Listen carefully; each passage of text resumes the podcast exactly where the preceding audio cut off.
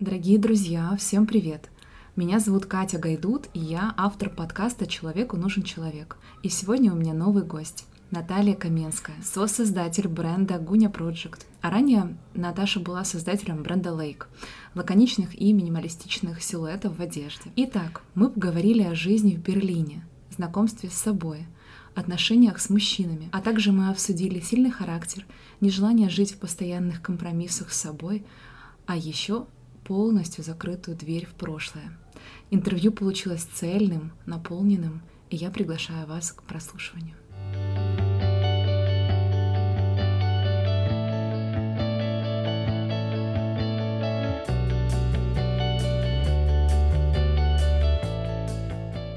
Наташа, привет! Привет, Катя! Я задаю тебе, я не знаю, слушала ты мои подкасты или нет, но я задаю тебе мой э, традиционный любимый вопрос «Кто ты?»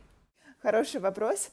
Uh, ну, наверное, я начну с uh, профессии. Я uh, сейчас занимаюсь проектом Гуня Project. Это такой проект про переосмысление каких-то традиций и традиционных вещей, и вдохновляясь этим, мы делаем, а, условно, новые предметы а, быта. Я дизайнер, соучредитель этого бренда. Раньше я занималась и была сооснователем и содизайнером бренда Lake. Это вещи.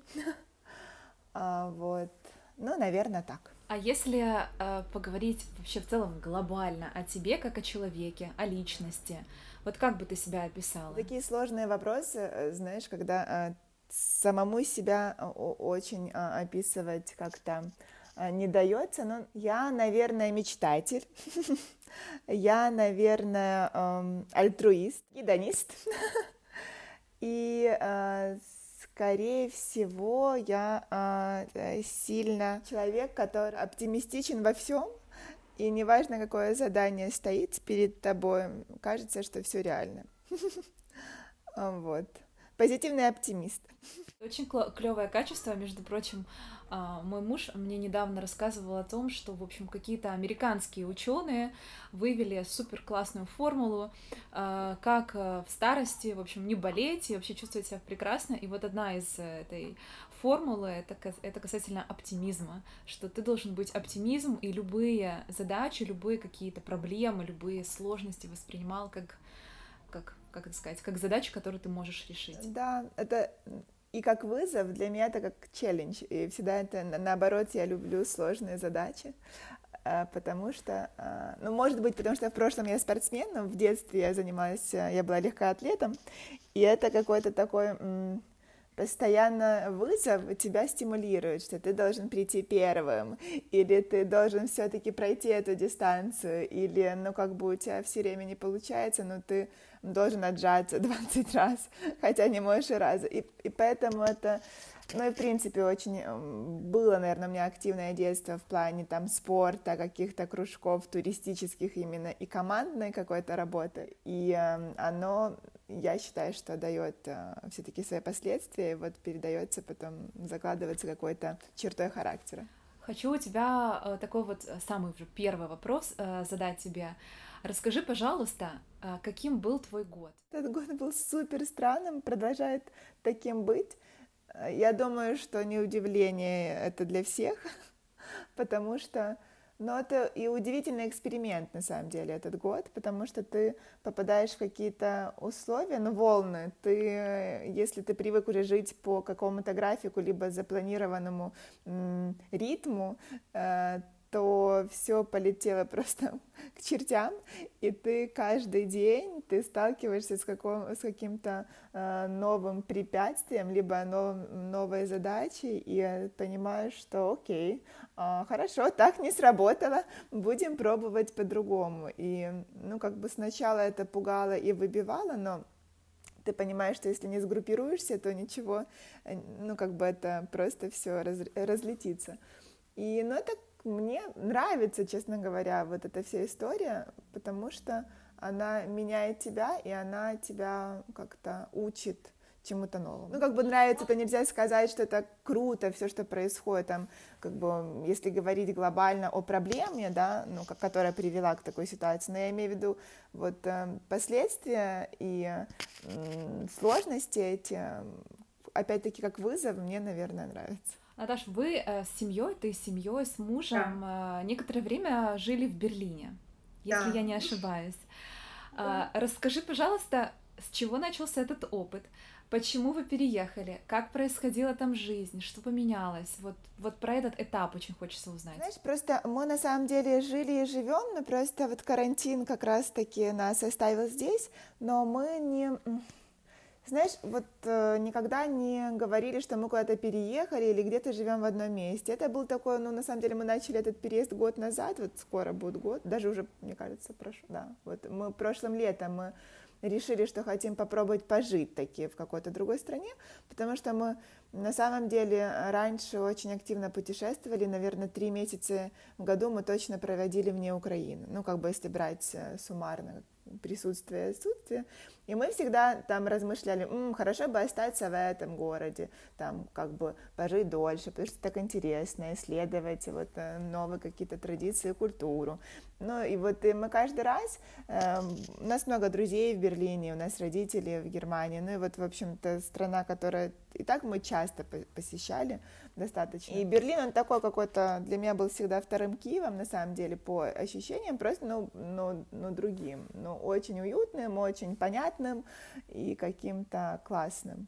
А, вот, и мы решили попробовать такие, пожить там дольше, но учитывая, что э, вся вот э, переезд сложная история все равно, потому что очень много бытовых каких-то историй, которые, ну, как бы они тянутся, и нужно решать, и бумаги, и квартиры, и, ну, у нас ребенок это идет в сады, и оказывается, в Германии с этим все так же сложно, а то еще хуже, чем у нас, потому что мы все-таки привыкли, что как-то ты можешь разрулить вопрос, вопросик, там нет, ты либо, ну, ты идешь по всей этой, да, бюрократической цепочке, и, ну, никуда ты не можешь перепрыгнуть, и вот, ну, просто это, конечно, было для нас испытанием. Ну и вот про пожитие в Берлине, получается, что мы только-только начали вот условно как-то осваиваться, приехали сюда по рабочим делам, и все, и застряли здесь.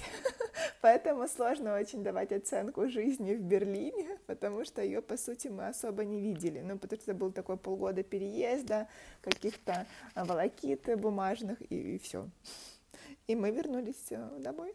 Но ты знаешь, я думаю, что все равно ты словила какое-то ощущение, ну, что ты просыпаешься в квартире в Берлине, и, да. э, и тебе там, то есть это другой город, это другой воздух, это другие люди. Вот, вот это вот очень интересно узнать контраст с Киевом. Ну вот, знаешь, из-за того, что мы там достаточно часто бывали, вот этого контраста такого глобального и, наверное, не почувствовали. Ты начинаешь вот для меня был контраст уже, когда ты сталкиваешься с внутренним. Вот если говорить, а просыпаешься другой город, это, город, это, конечно, класс, когда ты, э, в принципе, это как новое что-то, да, но у тебя там еще нет там глобально зацепок никаких, нет э, знакомств, ну, как бы таких э, очень широких, да, нет работы, и ты вот, наверное, чувствуешь себя немножечко студентом, ну, когда у тебя, знаешь, вот ты, у тебя нет, ну, края, ну, как бы у тебя есть горизонт, и ты думаешь, да я вообще, ну, как я везде, я все, я весь мир.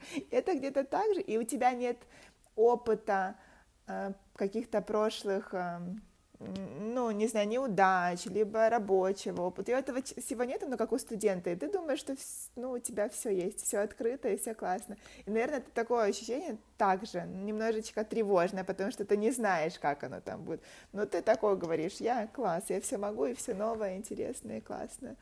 Да, ну вот, наверное, такое ощущение, я думаю, что это любого переезда. Ну и, конечно, но потом ты понимаешь, что вот туризм или там, как мы бывали часто, но не надолго, там неделя, две, даже месяц, это не срок. А потом ты понимаешь, что все оно где-то, ты же знаешь фасадный город, да, ну ты, ты знаешь улицы, ты знаешь парки, магазины, кафе, у тебя уже есть какие-то друзья, с которыми ты встречаешься, ну, как-то стабильно уже, но ты понимаешь, что ты, это все фасадные знания, и ты вот абсолютно какой-то, ну, как незнание языка и культуры, так ты не знаешь, как происходит все внутри. Ну, ты понимаешь, что там все по-другому, но ты не знаешь, как работает там какие-то системы, ты не знаешь, как э, там этикет рабочий в принципе, ты не знаешь э, традиции культурные даже в общении у друзей. Когда ты начинаешь это узнавать, ты понимаешь, насколько это большая глобальная разница, вот как мы привыкли там а, общаться даже условно, ну, даже этот тон общения и манера общения у друзей, она абсолютно другая, и ты чуть-чуть начинаешь уже, как в детском саду, учиться, и вот это, конечно. Большой кусок приятия, неприятия чего-то, ты должен уже работать с собой, потому что мы уже все взрослые, как бы, люди, и уже э, живем с какими-то своими устоявшимися принципами, там, не знаю, нормами, правилами жизни, э, а тут как-то оно чуть-чуть другое, и ты понимаешь, что нужно меняться, но это тоже интересно.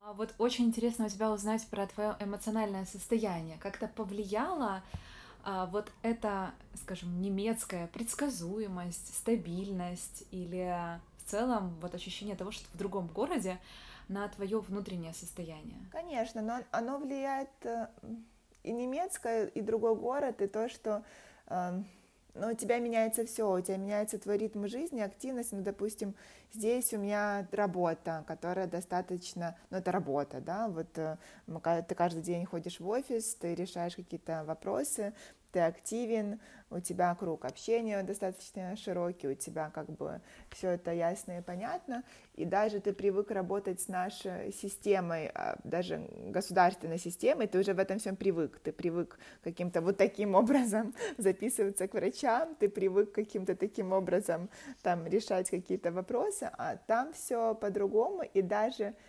э, и очень много бумаг, очень до сих пор все работает через почту. Все официальные письма тебе приходят в почтовый ящик. Код от твоей карточки кредитной тебе отправляет почтой. Тебе не дают его, там, не присылают смс -кой. Это все у них системы защиты и системы проверок, но реально для тебя первое время ты говоришь, а, что это такое вообще? Почему по почте? И, и когда ты не знаешь, ты просто сходишь с ума, потому что тебе приходит какой-то там идентификационный код, он пришел по почте, ты, конечно, не проверял почту три месяца, потому что зачем? Потому, ты привык, что туда приходит какой-то рекламный хлам, а оказывается, твой идентификационный код лежит на почте, и тебя там уже налоговые поставили на какие-то эти, ну, потому что ты не отвечаешь. Ну, в общем, я обожаю Украину, я считаю себя украинкой, и я вот, ну, всячески поддерживаю какие-то настрои такие позитивные, да, и я за перемены, и борец за эти перемены, актив, активист, да, но как бы, но я никогда не чувствовала себя здесь э, защищенной, никогда, ни в, ни в каких, а, ну вот, не, если взять любые сферы, там, э, начиная со здоровья, заканчивая личной безопасностью, безопасностью бизнеса, еще чего-то, вот это все, что касается тревог и спокойствия, оно здесь отсутствует. Ну вот, и, и я понимаю, что, ну, и тем более с появлением ребенка мне как-то э, и, и это нестабильность внутренняя, ты все время чувствуешь, что ты не понимаешь, как здесь оно будет, ты можешь здесь сейчас купил квартиру, завтра этой квартиры нет. Ну, не знаю, ты что-то построил, завтра все перестроили. Ты платишь за страховку, тебя никто не лечит. Ну, как бы оно все вот такое. И я понимаю, что я привыкла в этом жить, да, но я понимаю, что внутренней стабильности меня всегда пугает старость в Украине. Это мой самый большой страх. Ну, вот именно незащищенность просто. То, что ты можешь работать сколько угодно здесь, заработать, я не знаю, сколько денег, ну, как бы, неважно. Но ты всегда, есть ощущение, что в старости ты можешь э, быть вот в ряду этих бабушек, которых ты, ты рыдаешь, видя на улице. И это моя, наверное, первая причина, которая была у меня с моего, вот сколько я себя помню, вот эти старики наши, которые ты просто все время не можешь пройти, заливаясь слезами, ну просто как это происходит и почему это происходит, то есть несправедливость как бы нашего какой-то социальной системы, она вышибает очень сильно. И как бы, и, наверное, это чуть-чуть и побег от этого. Не то чтобы защитить, даже защитить себя и там ребенка, а побег даже ты не хочешь этого видеть. Ну, как бы ты понимаешь, что ты можешь бороться с этим сколько угодно, и ты там пытаешься что-то делать, но такой какой-то мизер, а тебя все время окружает, я очень сильно как бы рефлексирую на эти истории, у меня какая-то большая эмпатия ко всем там этим собачкам, э, к мусору на дорогах, к бабушкам, и я все, все время нахожусь в каком-то э, стрессе. Вот для меня, наверное, работа — это единственное, что ты можешь себя загнать во что-то на 24 на 7, и все. И не видеть вот э, собачек, бабушек и мусора. Хочу у тебя спросить вопрос э, касательно знакомства с собой.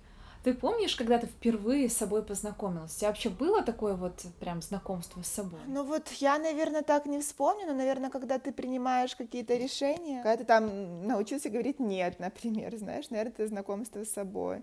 Просто когда ты научился отстаивать свою какую-то позицию, наверное, это знакомство с собой. Просто когда ты научился различать, наверное, там, условно, черное от белого отличать, наверное, это уже ты ну, как бы всегда ты чувствуешь себя каким-то, но иногда ты очень податлив обстоятельствам, да, ну, а когда ты уже закалил э, свою какой-то стержень, когда ты понимаешь, что вот на это точно я не пойду, или вот здесь точно стоп, когда ты понимаешь свои границы и границы там доступности э, тебя для другого человека, вот это оно.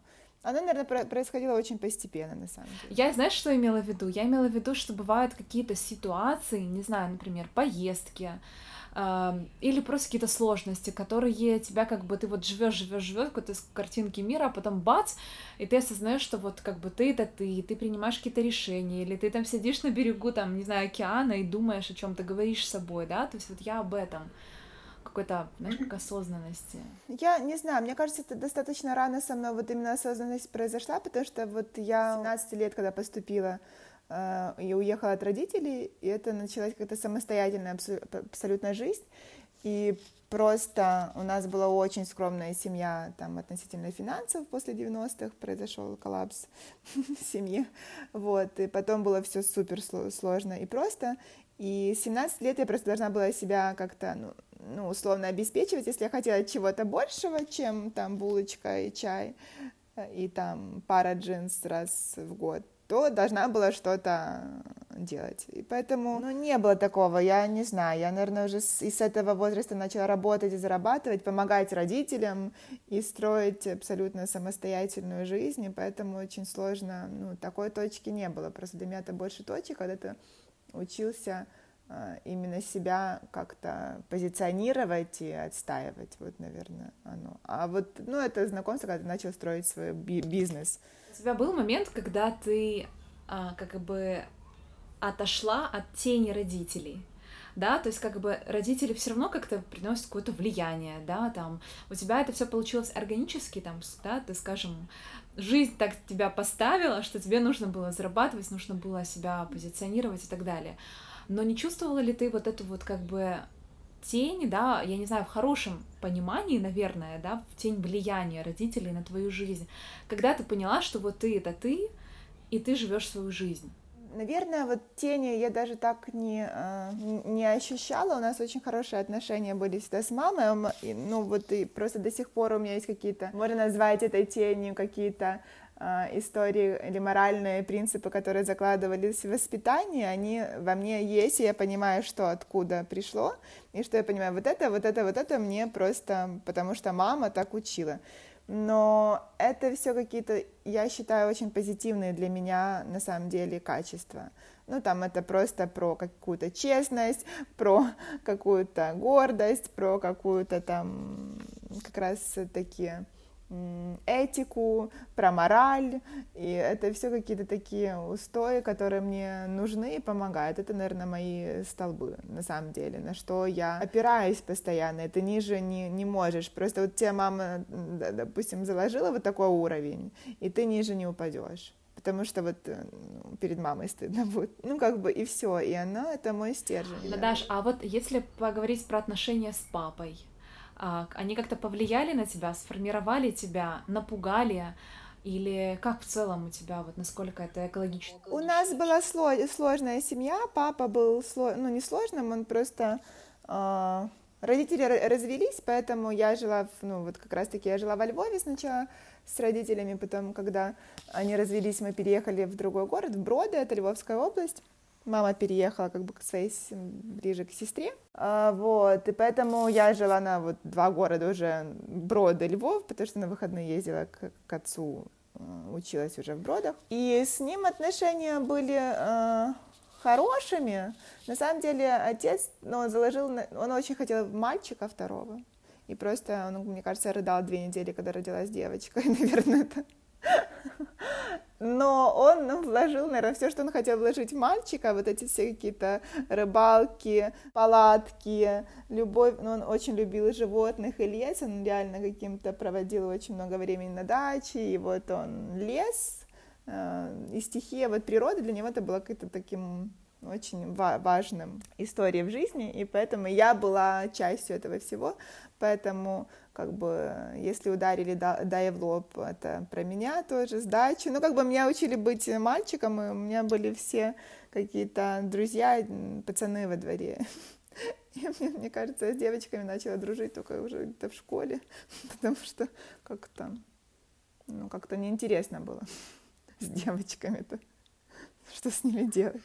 Но ты э, каким-то образом, ну, то есть ты чувствовала его влияние на себе, и как ты потом, а, скажем, с этим влиянием разбиралась в дальнейшем? Здесь больше, наверное, была эмоциональная травма развода именно родителей, и разбираться нужно было со своим отношением к мужчинам в принципе, что они могут травмировать там тебя, условно, твои отношения и твою жизнь. И, скорее всего, э, мне повезло, что я где-то тоже достаточно в, в раннем возрасте поняла какую-то эту историю, что я ну, я там, не знаю, я не влюблялась там вообще. Ну, мне, не, ну, мне нравился кто-то, но я как бы окей. Ну, как бы встречаешься, окей, но если ты уйдешь, мне вообще все равно. Ну, как бы у меня не было в детстве там какой-то первой любви, когда там, не знаю, кто-то рыдал в подушку, страдал за каким-то мальчиком из 10 В, я вообще не понимала этого. Ну, нравится кто-то, ну, симпатично, ну, интересно. Ну, окей, повстречаемся. Ну, и, ну, окей, не встречаемся. Вообще ровным счетом. И я просто поняла это в какой-то момент, что это все-таки какая-то защита, что у меня потом там у сестры был первый брак такой же какой-то, ну, она рано вышла замуж, рано развелась, и я просто на это все смотрела, и я понимаю, что на каком-то уровне уже мне заложилось, что это вообще не надо, и это как-то э, не очень-то и классно.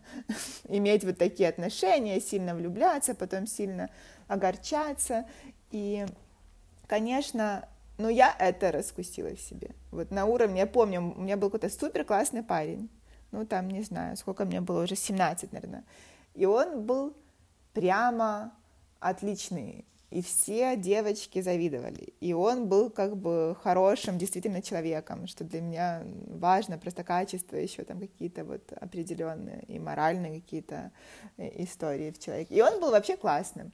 И я просто понимаю, что проходит какой-то период времени встречания, ну, там, условно, пару месяцев, и я просто на ровном месте начинаю его от, от, ну, сливать. И не понимаю, почему. Вот я сажусь и сама с собой, вот мне 17, но я сажусь и говорю, Наташа, а что происходит? Ну, как бы, я его не любила, да, это не была такая любовь, но как бы на отношения были классными, нам было хорошо вместе, мы красивая пара, ну, как бы все, все хорошо. Никаких причин расставаться. И я просто понимаю, а я что, понимаю, что я провоцирую просто ссоры каждый раз, что я делаю что-то на зло ему, что я там как бы хочу казаться не таким человеком, как, как есть. Ну, вот, ну, это, когда тебе 17, это еще более утрировано, да, какие-то там типа истории. И я понимаю, что это же не ты, и зачем ты это делаешь.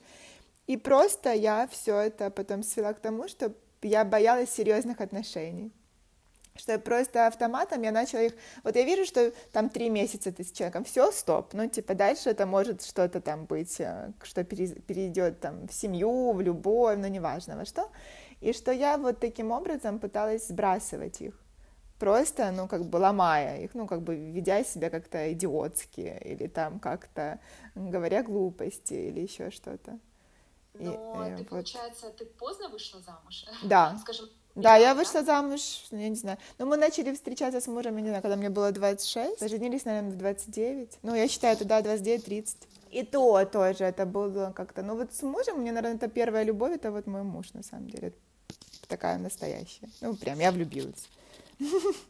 А до этого это были просто отношения. Ну, хорошие, классные, у меня прекрасные были отношения там до мужа, но это... Я читала, что твой муж буддист. Да. Расскажи э, про это, потому что очень-очень интересно, как в целом буддистская вера проявляется в семейной жизни, ну вот в человеке.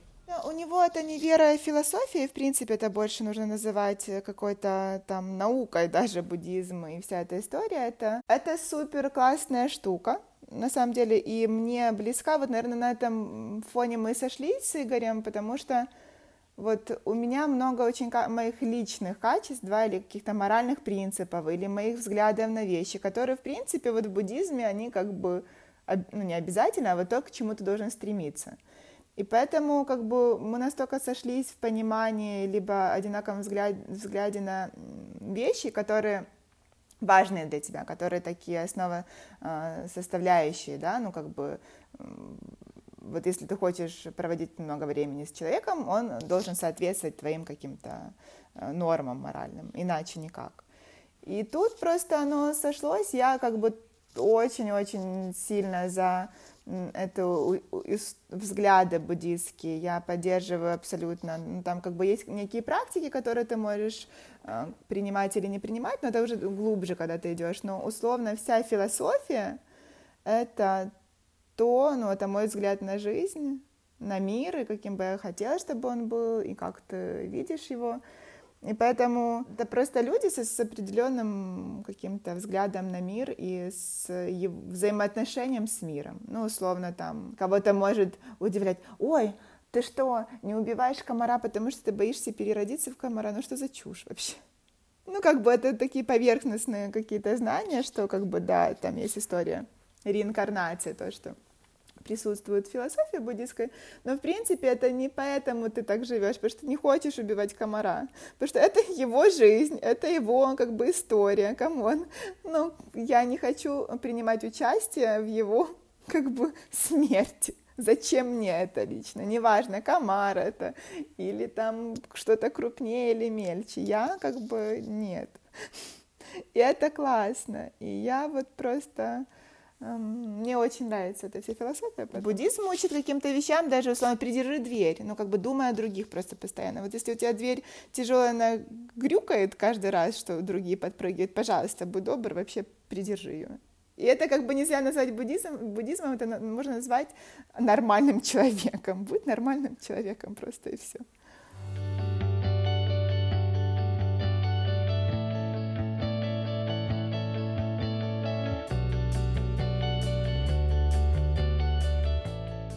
Я читала, кстати, что э, вот опять-таки, да, там было твое, по-моему, интервью с э, мужем как раз вместе mm-hmm. на Эль. И что он рассказывал, Игорь рассказывала, что принцип вашей семьи это здесь, жить здесь и сейчас. Mm-hmm. Что помогает тебе жить э, здесь и сейчас и не боишься ли ты будущего или прошлого? Прошлого нет. С прошлым нужно разобраться и закрыть этот вопрос для себя. Просто понятно, что из прошлого могут тянуться какие-то твои условно психологические истории, ну, типа, их нужно закрыть. Давай мы на этом остановимся. Скажи, пожалуйста, как тебе удалось а, потому что ты, ты говоришь так легко, типа, что да, нужно просто закрыть это все то, что было в прошлом, и, значит, все вот эти какие-то то, что тянутся, mm-hmm. разорвать, там, закрыть двери и так далее. Но это очень непросто сделать. И вот ты даже рассказывала историю свою, да, касательно отношений, что был как бы некий блок, да, страх э, отношений, но ты его тоже как бы, ты, как я поняла, ты закрыл этот гештальт. Поэтому да. я у тебя хочу спросить, как ты делаешь, как ты закрываешь гештальты и как ты, ну, как бы вот забываешь про прошлое? Я, наверное, вот э, сколько я себя помню, я с собой разговаривала всегда. Ну, вот я с какого-то подросткового возраста, когда ты чувствуешь, что у тебя начинаются какие-то и раздвоения, да, ну, как бы все проходили через какую-то хорошая, плохая Наташа, там, поступи так или иначе я с того момента просто начала очень сильно с собой разговаривать. Ну, как бы я могла сесть там на диван и просто анализировать каждый свой поступок. слово, почему ты так сделала. Вот ну, просто мне не нравилось что-то в себе, ну, условно, зачем я там вот так поступила. И я не закрывала эту тему, что как бы это часть меня, или это часть моей агрессии, и, но я это не принимала как данное, а каждую историю, когда я себе не нравилась, я ее разбирала. Или какая-то история мне не нравилась, или... И вот там любые отношения с друзьями, с родителями, поступки, еще что-то. Я пыталась в себе проговорить, и всегда ты понимал, в итоге ты приходил к какому-то ответу, и ты думал, ага, вот я здесь поступила, потому что... Не потому что я была злая, а потому что на самом деле я обиделась, а меня привело к этому. А обиделась я почему? Потому что меня задело там что-то, а задела потому... Почему? Потому что это моя вообще проблема. Ну, типа, ну, как бы ты приходишь в итоге к себе каждый раз, ты приходишь к себе, и что ты не можешь ничего поменять вокруг, кроме себя или своего отношения к этому, и все. Ты либо меняешься, либо меняешь отношения, а ну, никого другого ты не поменяешь, либо исключаешь этих людей или ситуации своей жизни. И как-то оно так, вот я как, вот всегда так поступаю с собой, я разбираю эту историю. Мне было потом в итоге легко принимать какие-то решения, потому что я в себе их проверяю всегда.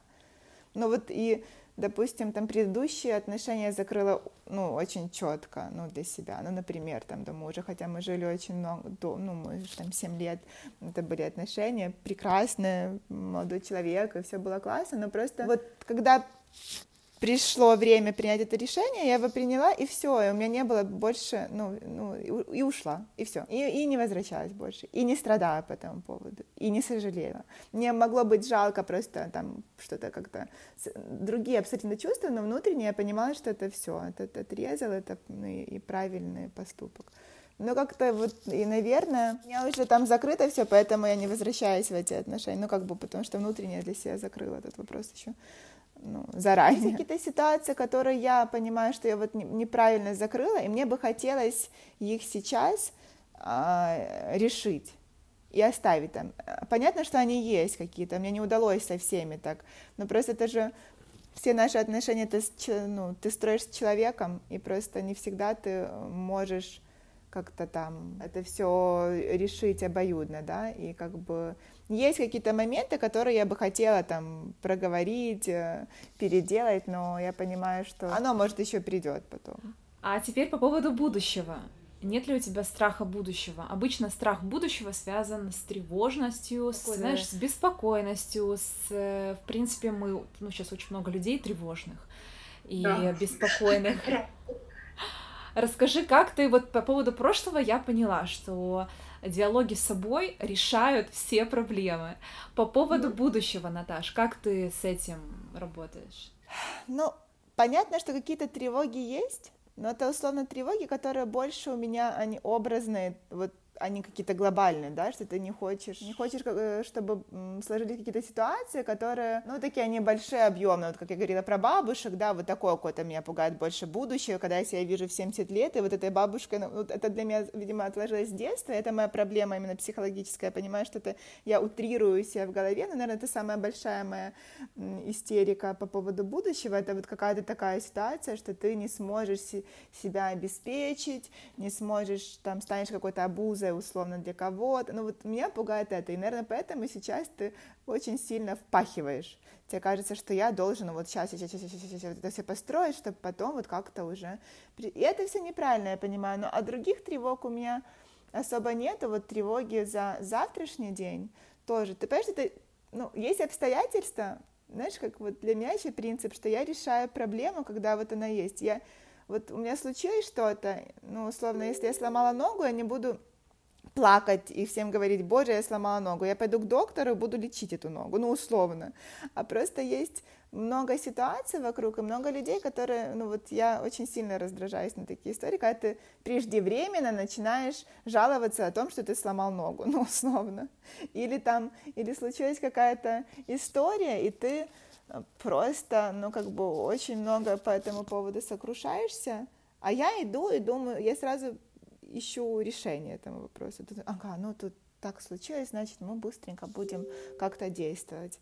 Ну и вот, и, наверное, и эта история. И в работе я больше всего ненавижу, когда люди не сделав что-то или сделал не так, оправдываются, говорят, что ой, ну тут не дозвонился, а там меня подрядчик подвел. И что?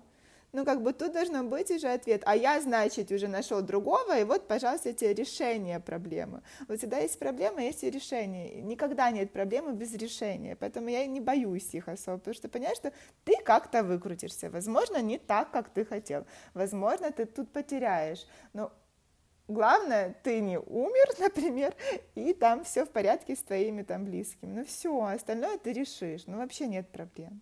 Вот правда. Поэтому, ну как бы... Понятно, что ты переживаешь, что я это сижу сейчас классно говорю. Понятно, что у тебя в момент каких-то историй может быть страх или еще что-то, но ну, у меня в голове сразу работает схема, что мы с этим делаем и куда мы это несем, эту проблему, и все, и ты начинаешь сразу э, латать какие-то дырки, и все. Помнишь, я тебе говорила в начале, что американские ученые вывели формулу. Так вот, вот да. опять-таки а, то, о чем ты говоришь, это второй фактор. Первый это оптимизм, а, а второй фактор это когда ты воспринимаешь э, проблему, сложность, препятствие как задачу, то есть ты не хватаешь, знаешь, вот не, опус... Э, не вот поднимаешь руки, говоришь, ой-ой-ой, я не знаю, что делать, и начинаешь плакать, да, а mm-hmm. ты берешь эту проблему, там куда-то с ней идешь и что-то действуешь, да, как-то, то есть ты очень заземлен, приземлен и реален в своих каких-то действиях, да, то есть ты живешь в реальности, вот, вот об этом тоже говорят. Ну вот, видишь, да, я, похоже, подхожу под, под подсо, пособник американских ученых. Ну, правда, да, то как бы это, ну, это вот такие действия. И мне кажется, что это все тоже, вот, почему я за, наверное, спорт у детей какие-то, вот именно кружки, которые объединяют, что это все тебя но мне кажется, что этому учат еще вот эти все совместные, не знаю, участие каких-то соревнований, но команды. Еще когда ты не один, и ты понимаешь, что ты вот здесь потянешь канат вот так правильно, и ты выиграешь, ну как бы и там тебе не дают расслабиться. Ты не можешь сказать, а, я бегу 25 значит, все. Ты должен тогда выбежать вперед и прибежать как минимум 15 например. Ну, как бы оно все, мне кажется, откладывается. И я прям благодарна, что каким-то образом меня занесло в спорт. Ну, да. Я хочу у тебя спросить про творческую реализацию себя, потому что ты как я предполагаю, человек заземленный, но ты человек творческий. Есть ли у тебя вот этот внутренний момент, когда ты чувствуешь, что внутренняя чаша в тебе переполнилась, да, творчеством, энергией, вот всем, но есть какой-то блок, и ты не можешь ее вылить, да, что-то мешает тебе реализовать себя полностью. Что ты делаешь в таком случае? И бывало ли у тебя такое? Ну, у меня наоборот, наверное, бывает. Бывает, что ты ходишь и что-то нудишься условно, ты понимаешь, что вот оно не приходит, не приходит, но это не блок, у тебя тогда нет этих еще идей, а ты вот просто как этот, знаешь, как медведь в зоопарке, просто в клетке, ты киваешь головой и но его нету, а потом происходит что-то, и вот когда оно, если уже есть в тебе, оно очень просто его доставать. Ну, у меня наоборот, тот самый мучительный момент, когда вот тебе кажется, что ты не знаешь там, что сделать, или как сделать, или ты не видишь этого, или у тебя вообще нет никаких идей. И вот этот вот э, момент, эффект медведя. А потом ты как бы уже, если приходит история какая-то, она шарашит очень сильно, и ты продуктивный тогда как ты с собой, э, когда ты непродуктивна, когда ты медведь? Ты себя, там, не знаю, аутентик себе предъявляешь какие-то в такие моменты? Раньше очень сильно предъявляла, но на самом деле я... Вот сейчас мы в ГУНе занимаемся всем. И, условно, нет проблемы со своей... Я даже сейчас в меньшей степени хочу и вообще называть себя каким-то там творческим человеком. Вот правда. Мне как бы уже этих амбиций нету и не надо кому-то что-то доказывать. И здесь другая история. Мне очень интересно исследовать какие-то новые штуки, и мы занимаемся всем условной организацией и управлением, и там контролем, поэтому мы как исполняешь как какую-то менеджерскую фун- функцию, так и творческую функцию. Поэтому, когда, если у тебя нет творчества, то, пожалуйста, тут целыми днями у тебя есть чем заняться, потому что это просто, ну, как бы колоссальный кусок работы, вот это неинтересная, менеджерская, но которую за тебя никто не сделает, и ее нужно работать. И поэтому, и мне это тоже очень нравится. И вообще Гуня родилась из какой-то истории и желание работать в коллективе, э, желание делегировать какие-то истории. Я не хочу сейчас создавать все коллекции, мне этого не надо. Я хочу, наоборот, работать в классной какой-то команде, работать с единомышленниками, создать что-то вместе общее. И вот я понимаю, что в команде вообще иногда ну, ты приходишь к каким-то таким результатам неожиданным, и и классным, и что рождается, наоборот, какая-то еще новая идея. Вот ты пришел с одной, э, вышло совсем другое, и оно вышло круче. И, э, ну, вообще, и мне вот нравится то, что сейчас происходит. Я за объединение, за коллаборацию, за делегирование. Вообще с удовольствием, ну, не знаю. Сейчас она накатывает, ты хочешь что-то делать. У меня есть возможность проявиться и там сделать именно какую-то такую вазу или такую тарелку или такой платок. Но, условно, все остальное меня не волнует. Ну, как бы, и это классно. А вот э, твоя ценность, она была всегда с рождения, ценность себя — или ты ее обретала? Не с рождения, а я обретала. У меня своеобразное, в принципе, отношение со всем этим миром. Знаешь, мне кажется, главное не привязываться ни к чему.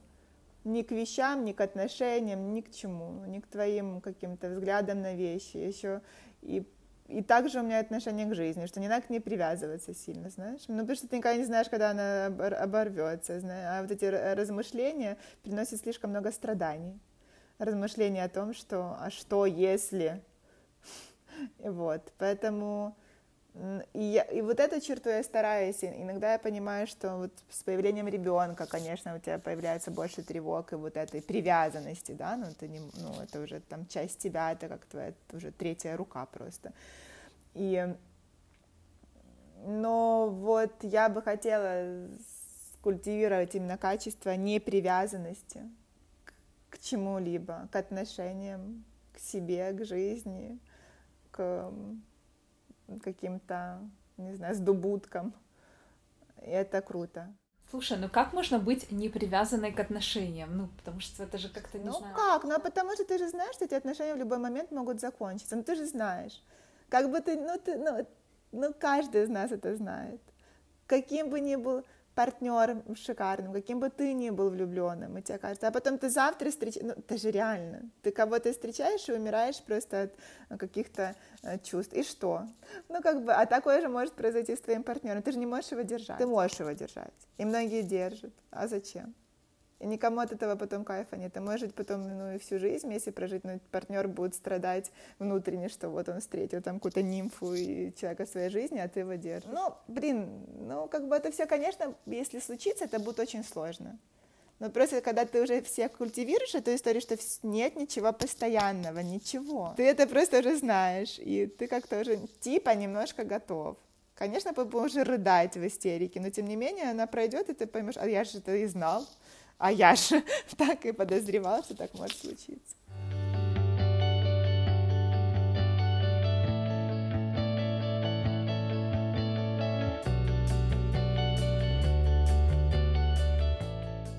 Мы-то делаем все наоборот, потому что хочется это стабильности, хочется безопасности, хочется предсказуемости, и в итоге мы как бы держимся за что-то, да, чтобы устоять.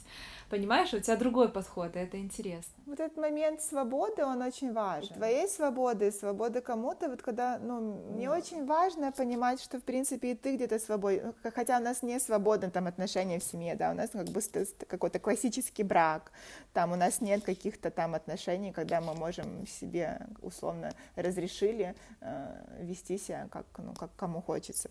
Нет, этого всего нету.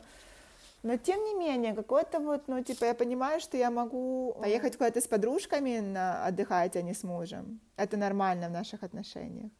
Ну, как бы он может там проводить время сам, как он хочет, это нормально. Я говорю, конечно, едь вообще. Я понимаю, что вот это вот даже ощущение свободы очень важно, что ты не привязан к человеку, ты не обязан проводить, раз твоя жена вот вообще проводить со мной всю жизнь пожалуйста, хочешь едь куда-то. Ну, как бы, окей. Чем длиннее еще эти отношения, их же сложнее поддерживать какими-то классными.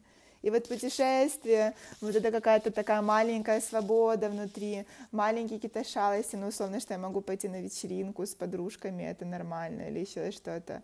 Оно же тебя поддержит какой-то такой, знаешь, бодрой энергии, и что есть чуть-чуть такой момент интриги, до сих пор. Ну, мы 10 лет уже, наверное, вместе, ну что уже. И э, как бы да, но привязываемся, конечно, привязываемся. Но я имею в виду, что я, я не говорю, что я такая классная, и во мне это все есть. Я, я говорю о том, что я хотела бы культивировать это в себе. Я хотела бы правда так ощущать и думать. С вещами у меня плюс-минус это все получается. С отношениями сложнее, но я понимаю, что если какие-то отношения ты чувствуешь, что они уже, ну, как бы не те, я могу их закрывать достаточно легко. Я хочу поговорить с тобой о вещах и о твоем бренде немножко. Вообще о бизнесе. А, я прочитала о том, что ты поменяла вообще свой, свое мнение к потреблению. То есть ты сейчас, э, как я понимаю, хочешь потреблять только какие-то вещи со смыслом и вообще в целом, то есть снизить потребление всего и внести в жизнь и смысл, и, и вещи со смыслом, и осознанность, mm-hmm. и так далее. И э, ты с партнером создала тоже свой бренд, а, свой бизнес, у меня два вопроса. Первый. Немного о минимализме, об осознанном потреблении расскажи со своей точки зрения. И второй, как ты выстраиваешь бизнес, что ты в него вкладываешь, я понимаю, что сейчас все время, и насколько эта вся история монетизируется? О, о своих историях, да, каких-то отношениях с, с стабильным потреблением, да, и Эм, ну, наверное, это все тоже пришло из, э, из предыдущей работы, потому что в какой-то момент даже до вот этого всей тенденции, до трендовости на осознанное потребление, ресайклинги, апсайклинги и все остальное, вот у меня, почему я и вышла там из предыдущего бизнеса, да, потому что это превратилось уже в какую-то такую, как ты белка в колесе, и, и, и есть это колесо, которое просто уже крутится, и ты должен в, в нем бежать потому что там кроме тебя оно крутит, э, там, не знаю, 20 человек э, сотрудников, офисы, магазины, клиенты и все остальное. И ты в какой-то момент понимаешь, что это просто глупость какая-то. Ну, как бы глупость условно с... Когда это начиналось, все было по-другому, не было этого ассортимента, не было выбора, не было каких-то даже...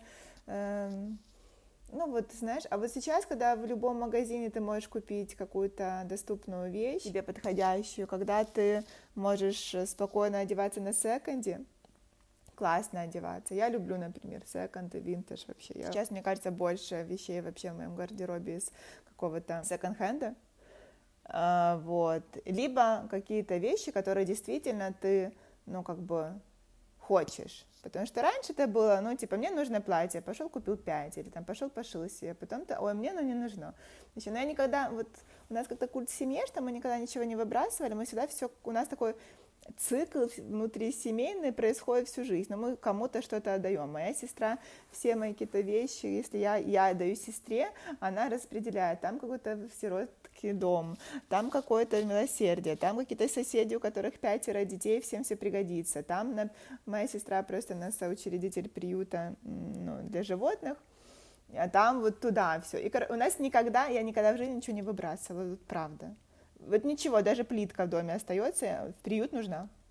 И муж мы постоянно возим там в Брод, это Брод, где мама живет с сестрой. Когда мы туда выезжаем, машина просто забита, как этот, у нее багажник сверху, я просто туда, ну все, я, ну, одеяло, тряпки, плитка, клей, потому что оно все, все, все, все, все, все, все обязательно пригождается. И это классно, потому что ты понимаешь, что ты же условно живешь без, без отходов, потому что все кто-то носит, и мы все время встречаем каких-то людей в своих вещах, я в чьих-то вещах, все как-то вот так. И, ну, собственно, потом, когда мы пришел, вот Лейк, он еще раз мне просто показал, насколько это все уже абсурдно при переходит какие-либо здравый смысл, когда тебе нужно делать там 6 коллекций в год, и ты должен постоянно как-то активизировать клиента, говорить ему купи, а это трендово, это классно, а уже вот это платье тебе не надо, а надо это, ну, ну я этого не чувствовала, я не такая просто, и поэтому это уже пошло в разрез с собой очень сильно и все. А насколько это сейчас э, история монетизирует? Ну вот это нужно просто понимать, что никакой никакой бизнес, это было, было больше таким каким-то страстью, да, увлечением, это было исследованием, и было таким просто классным проектом, но пока ты этим не начинаешь заниматься, вот, ну, как бы ты говоришь, все, я, это моя работа, пока ты так не говоришь, ни, никакая история не заработает. Это будет для тебя просто хобби, условно, каким-то. И вот мы год назад э, приняли решение, что, окей, вроде бы, э, вроде бы это то, чем мы хотим заниматься вообще, ну, как бы, давай делать бизнес. И вот мы сделали, когда первую такую уже полноценную коллекцию, презентация в музее была, мы уже сделали стекло и керамику, это год назад было, ну, прошлое, ну, полтора больше, зимой, прошлого, позапрошлого года, условно. И, ну и все, и начали работать. И что говорить про мати... как бы прибыль сложно еще, потому что это рано давать какие-то такие, знаешь, э, делать выводы но учитывая то, что мы сейчас позволили снять себе офис, мы нанимаем сотрудникам, как бы есть какая-то динамика финансовая, она есть, э, которая позволяет нам как бы потихоньку расти. Понятно, что пока мы, как там какие-то соучредители, мы не зарабатываем денег. Ну, как бы сказать, что вот я заработал на Гуне э, и купил себе диван. Нет, даже диван пока не купил. Но, тем не менее, мы понимаем, что это происходит уже когда реинвестиция, ну, как бы есть приход финансовый, мы выкладываем в рост конкретно бренда, сотрудников, какие-то там новые изделия, новые коллекции. Оно как бы работает, оно начало работать, но просто оно еще совсем-совсем молоденькое. Ну, полтора, мы говорим, что нам полтора года сейчас. Даш, а если вот, э, может быть, у тебя есть несколько советов тех, кто, тем, кто хочет создать что-то свое, какой-то свой маленький проект, Пускай он будет нишевый. Ну вот со стороны своего опыта, что бы ты посоветовала? Я бы посоветовала в первую, в первую очередь разобраться, что ты хочешь. Вот, допустим, у меня было два проекта, это Лейк и Гуня, и, допустим, Лейк это был вот проект, вот, ну, типа, вот что-то создать. Ну, хочу что-то делать, мне просто нравится шить платье, я вот тут такой дизайнер, я хочу рисовать. И оно очень сложно все шло до тех пор, пока ты не сказал, ну, как бы оно не, как рисовать не сложно, но добывать вот эти деньги было, я работала еще параллельно стилистом, чтобы приносить деньги в дизайн, ну, как бы кому это надо, условно. Просто ты должен на первом же этапе принять для себя решение, что я делаю бизнес, или я делаю нишевую, это мое хобби, и я вообще не думаю про заработок, мне плевать. И вот ты тут просто понимаешь, что ты делаешь, и так оно пойдет. И если ты делаешь бизнес, ты просто вовлекаешься полностью. Ты не филонишь ни, ни один из направлений. Ты просто участвуешь во всем, и ты каждый, каждый день работаешь над этим. И тогда, ну, ну в любом случае, ты сможешь это построить. Если тебе просто нравится, я тут я сижу, делаю, не знаю, что, мыло, и вот так у меня три клиента, ну, типа, и пусть будут три клиента, зато мои, ну, типа, ну, окей, так тоже можно делать. Но ты будешь понимать, что ты тут не заработаешь, а здесь ты, возможно, заработаешь и сделаешь какой-то классный, правильный бизнес. Твоей вовлеченности и твоей, ну, как бы, условно, ты должен контролировать все. Вот пропасть в том, что, ну, как бы ты можешь просто говорить, я творец, я все, я сижу и рисую, я не хочу вот это вот все остальное, этот лен, и мне не хочется пачкать руки. Но как бы, а ты тут должен понимать, что ты должен вникать во все процессы, что ты должен каким-то образом понять, ты делаешь мыло, как ты это мыло куда-то несешь, как ты его пиаришь, во что ты его запаковываешь, э, найти классную упаковку, потратить время на то, чтобы как-то, не знаю, подарить это мыло там каким-то инфлюенсерам, как-то их надо добиться, чтобы тебя услышали, потому что с тобой, возможно, не захотят говорить эти инфлюенсеры, потому что кто ты вообще и что это за мыло. Ну, как бы, и вот просто ты должен понять, что кроме того, что ты делаешь классный продукт, ты должен просто, либо у тебя какой-то классный такой партнер, который это все за тебя будет закрывать, это, конечно, супер э, мечта, но, типа, увы, не всегда такое получается.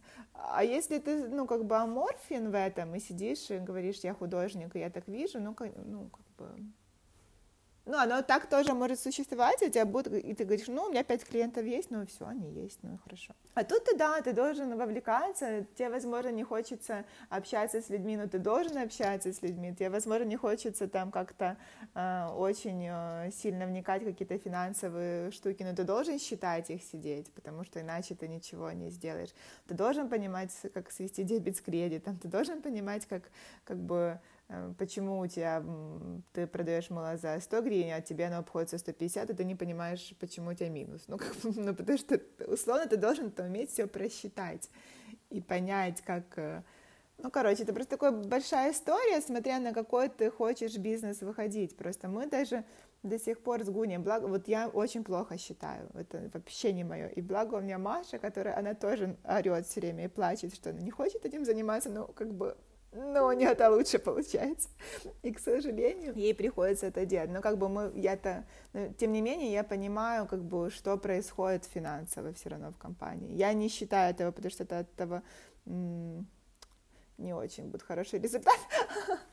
Но, тем не менее, просто должны быть эти люди. Если рядом нет Маши, то значит, ты должна быть и Маша, и Наташа, ну, как бы в одном, и все. Знаешь что, бывает еще просто, вот я сейчас хотела сказать, что ты должен сесть, подумать, что я делаю этот бизнес, сесть и просчитать что-то, и только тогда начинать. Но на самом деле есть еще один вариант, когда у тебя есть ощущение, что ты точно делаешь правильно.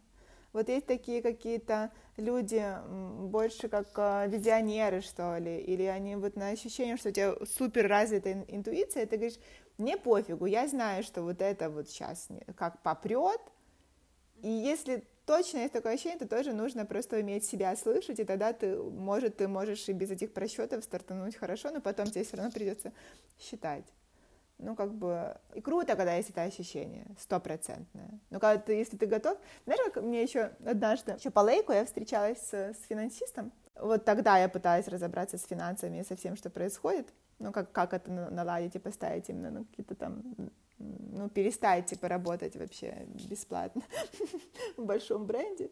Ну, короче, и он, объясняя мне про какие-то инвестиции, еще о чем-то, он говорит, Наташа, ну вот ты условно хочешь, чтобы к тебе зашло там 100 тысяч? Я говорю, ну, условно хочу.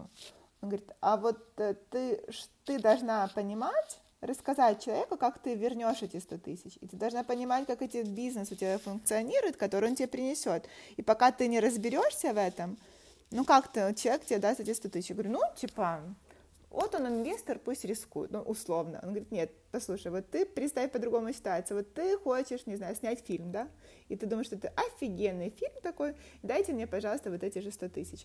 Но он говорит, а ты потом вот так, что ты идешь в банк и закладываешь свою квартиру. Ты готов снимать фильм? И ты говоришь, нет, ты не заложишь свою квартиру. И вот, вот настолько ты оцениваешь свое решение или свои какие-то... Без... Ты готов заложить за это свою машину, свою квартиру?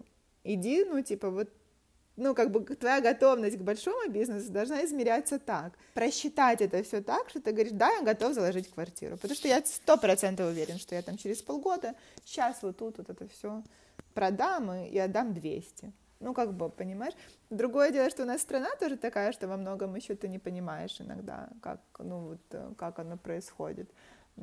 Но тем не менее, вот это про квартиру для меня было таким хорошим очень уроком, и я часто об этом думаю, когда принимаю какие-то решения. А ты готов там, ну не знаю, а, что-то вот из своего там, условно, с дубутки за это отдать и сказать, что да, но я типа готова это сделать, потому что я уверена в своем решении. Я буду заканчивать, Наташа. Я да. хочу тебя спросить про наполнение себя. Mm-hmm. Это вообще очень клевая тема, потому что это может быть какие-то ритуалы, там, не знаю, медитация, йога или картины, фильмы, книги, искусство. Вот расскажи немножко точечно о том, что тебя наполняет. Путешествие очень сильно. Вот самое главное сейчас это была такая травма без путешествий, да, но как бы я понимаю, что путешествия — это вот все вместе. Это и картины, и фильмы, и э, новые места, это и мы, ну, вот музеи, да, но ты просто из путешествия черпаешь какую-то молодость, что ли. Ну, как бы вот это вот мое любимое ощущение, я всегда вспоминаю, что мое любимое ощущение вот этого, ты выпустился даже из школы, и ты стоишь, и у тебя все перед тобой, ты, у тебя нет ни одной границы. Ты просто, у тебя нет понятия, что там где-то Киев, там где-то Нью-Йорк. Ты вот стоишь, и у тебя этот рассвет ты встречаешь, и это вот твой рассвет, и у тебя весь, ну, как бы, вот, как ты видишь эти поля и рассвет, это твой мир и твое внутреннее ощущение открытости этого всего. И со временем оно вот у меня очень сильно, ну, понятно, ну, ну, теряется, потому что ты уже на чего чем-то обрастаешь, ты что-то в себя накачиваешь, у тебя какие-то свои проблемы, свой опыт, он закрывает твои границы, он закрывает тебя в твоем каком-то условном теле и вот в коробке. И, а вот путешествие, вот у меня, для меня это вот этот выпускной каждый раз, потому что ты, ну вот, видишь что-то новое, это какая-то у тебя актив, активизация твоих, что ли, не знаю, мозга, и потом даже новые улицы, неважно, новые люди, кафе, разговоры. Я вообще люблю просто даже наблюдать за людьми очень сильно, за общением. Люблю не понимать язык, потому что ты можешь себе фантазировать вообще что угодно, о чем говорят люди. Обожаю вот это просто даже слушать, как говорят на, на языке, который ты не понимаешь, и, возможно, никогда не поймешь. И это все, конечно, меня очень сильно наполняет.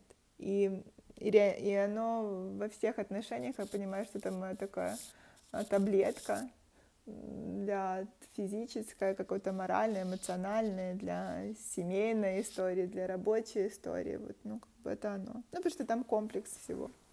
И путешествия по каким-то классным местам, странным местам. А где ты э, советуешь побывать? Обязательно, обязательно. Да ты знаешь, я не могу так советовать, потому что для каждого свое. Я посоветую ему побывать, подняться на Килиманджаро, знаешь, но для кого-то это будет просто каким-то опытом, который ему не, был не нужен. Да, это был мой самый, наверное, крутой опыт в жизни. Это вот мы поднимались на Килиманджаро, и не знаю, или там на экваторе, когда ты видишь звезды африканские, которые висят как какие-то елочные игрушки, они так низко, тебе кажется, что ты ее в руку возьмешь, и они объемные. Это, ну вот для меня Африка это, наверное, самое большое открытие. Ну, как бы, а так понятно, что, ну, это совсем другие какие-то, а так, пожалуйста, там, я обожаю какие-то европейские города, вообще люб, любимый формат путешествия — это брать машину и ехать просто без, ну, как бы мы знаем, что мы переезжаем там из Антверпена в Париж, но без плана. Ты едешь по селам, мы сбиваем, типа, забиваем трассу исключаем из э, навигатора и едешь по селам. Ночуешь в любом селе, где-то там даже по дороге просто уже ночью ищешь какие-то мотели, отели, и в этот момент случайность мне очень нравится. Это всегда ты, ты не готов, ты не знаешь, в каком ты отеле спишь, ты не знаешь, с какими людьми ты встретишься. Однажды мы так заночевали где-то в Альпах, проснулись, ну вот реально, мы не видели, мы ночью уехали, просто через какие-то горы заезжали, и проснулись в каком-то горнолыжном, оказывается, крутом французском курорте, где ледники, вот мы открываем окно, этот гора, просто ледник перед тобой стоит, и, и ты такой, как вообще это случилось? Мы не знали.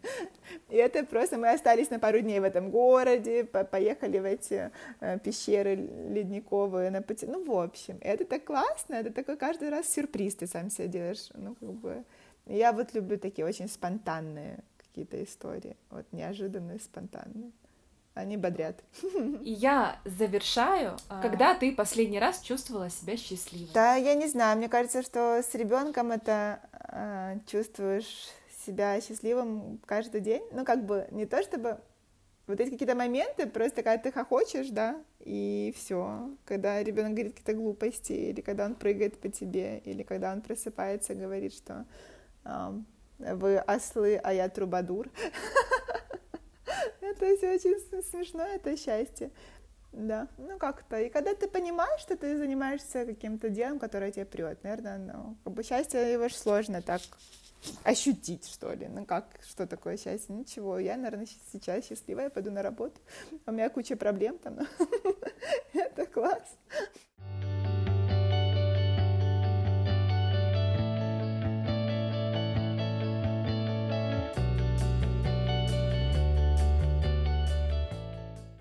Друзья, огромное спасибо вам за то, что прослушали этот подкаст. Дайте мне знать, пожалуйста, понравилось ли вам это интервью, понравился ли вам сам подкаст, как вам такой формат.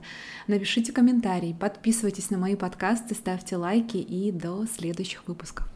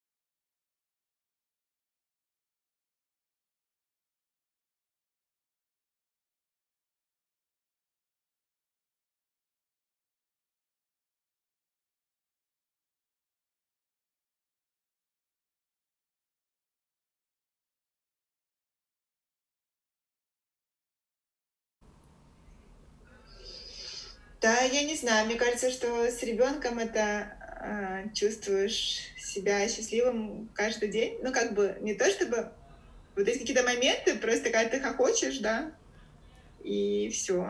Когда ребенок говорит какие-то глупости, или когда он прыгает по тебе, или когда он просыпается и говорит, что э, вы ослы, а я трубадур. Это очень смешно, это счастье. Да.